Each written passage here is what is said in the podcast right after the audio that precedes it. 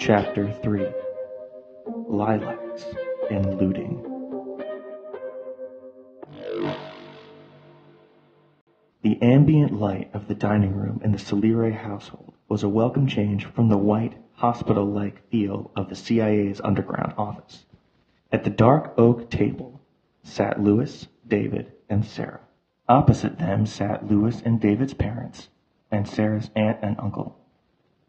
So, Louis started, you're spies, or something close. Agents, yeah, Clark answered. I know that you guys are upset we didn't tell you, but I know you understand why we had to keep it a secret. The rest of the agents nodded. We're not upset, Lewis sighed. I don't even think I'm disappointed. You're right, we understand why you did what you did. David nodded in agreement, but Sarah stared silently at the table. I think we all just need some time. A lot happened today, and we just need some time. David's fingers tapped lightly on the table's surface, pondering. Was what Jameson said really true? Do we really just go back to our old lives? Yeah, Mark answered. I mean, you guys just finished all your online courses, so you could go get jobs, have lives. Easier said than done. You're not wrong about that. And we'd be concerned if it was easy for you. Mark nodded and Isabel put her arm around their niece. We know it's never going to be the same, and we wouldn't even try to make it seem that way. But we'll give everything to make sure you have the best life we can give you. You can stay here with us as long as you'd like. Sarah sniffled, wiping her eyes. I know, Uncle Mark. I love you guys a lot. I really am glad that you guys are here for me. I just, Sarah rose from her chair and headed for the door. I need to go for a walk. Lewis watched her leave, feeling a slight pull.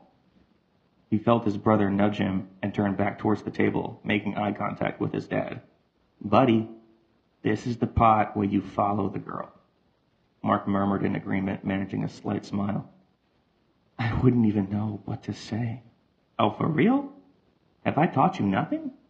You don't say anything, sweetheart. You just be there. Lewis nodded, getting up and starting out the door. On a hunch, he found her next door, in Mark and Isabel's backyard. Their property was nice enough, covered in lilacs that shone in the moonlight. It was here that Sarah sat, knees to her chest, among the flowers, hair fallen over her face. Hearing Lewis coming, she looked up. I don't want to talk right now. Lewis sat next to her. The full moon lit up the field as both just looked down at the ground, silently plucking the lilacs and tossing them forward. Lewis had a handful and threw them high just as the wind picked up, catching the petals and carrying them on its stream. The night looks really good this way, you know, without the blue smoke blocking everything. Almost like nothing even happened. And this whole town, this whole everywhere, it'll never even know what we did, what mom and dad did. She fought the urge to cry, but the tears persisted, and she fell into Louis's arms once more. I know this really hurts. I'm still so tired of crying. My heart is just so exhausted. Louis held Sarah tightly as she let out sob after sob, desperately searching for the right words, but finding none.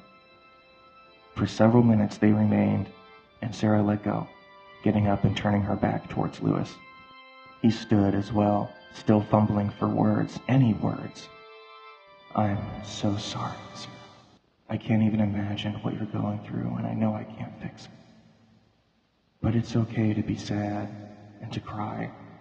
I just, I wish you would know that I'm here for you. No matter what, I will be. I promise. Sarah turned and faced her friend, smiling wistfully. I guess you forgot I could hear you. I'm sorry. I was trying to be quiet, but this link thing is still super new. I, the young man, stopped and sat back down.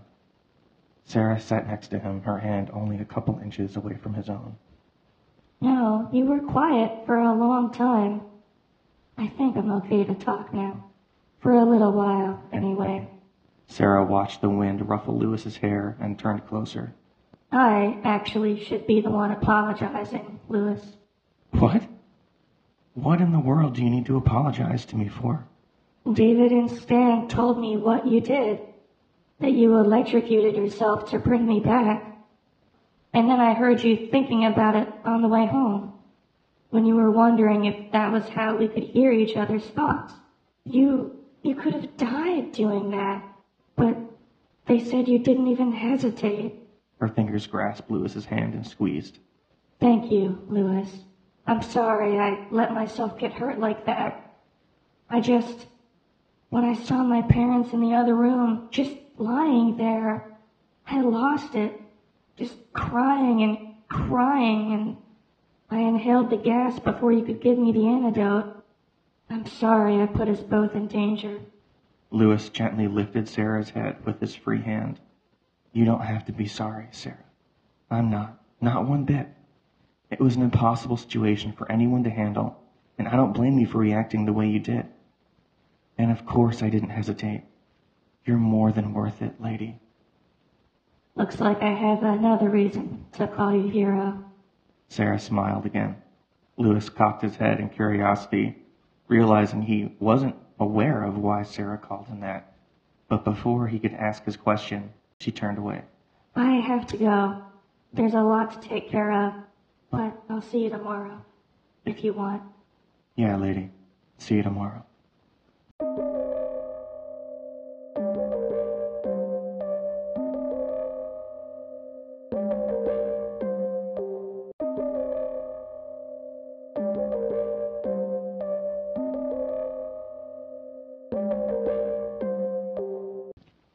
Stale air of crumbled debris and spilled chemicals hit Sky Tomber hard. I can't believe I came back here. A collapsed pillar blocked his path only for a moment. This newfound strength was a welcome improvement, even at the cost of his burned vocal cords. Taking his time to navigate the altered surroundings, Sky eventually found his father's old desk, memorabilia from the company still cluttering its top. He ran a hand along one of the drawers, finding it locked along with the rest. It would be easy enough to break them open, but the young man did not want to be here a minute longer. He was only here because of what she had said. We need answers, Sky. How can we know what to do when we don't truly know what's been done? She had made a valid point. I suppose I could just take the whole thing. Closing his eyes and focusing intently, Sky kept one hand on the desk as the space began to ripple around him. Still getting used to only moving myself. Going to be difficult, but I cannot fail. Tensing his grip on the desk, the corner bent slightly as the air bent greatly, enveloping the wanderer and his prize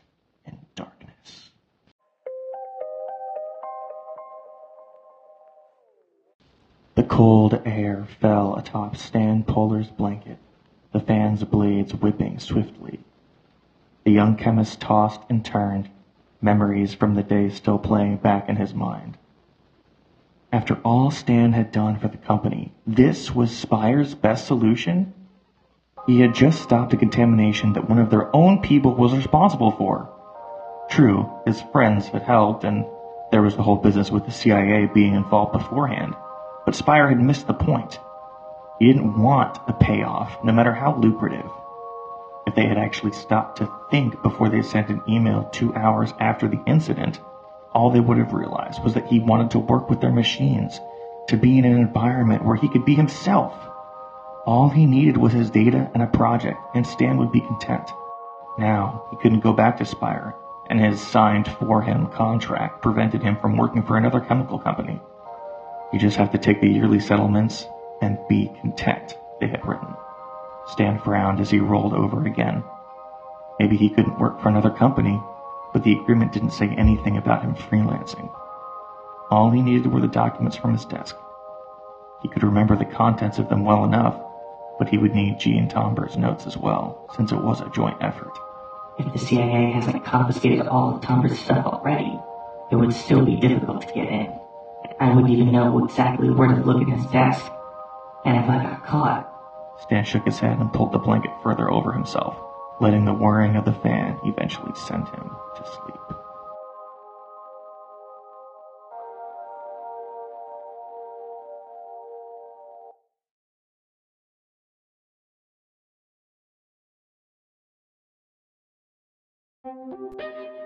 Thank you so much for listening. If you enjoyed this episode or the series in general, please rate us, follow us, and share it with someone you think will also enjoy it. Until then, we'll see you in two weeks for the next chapter.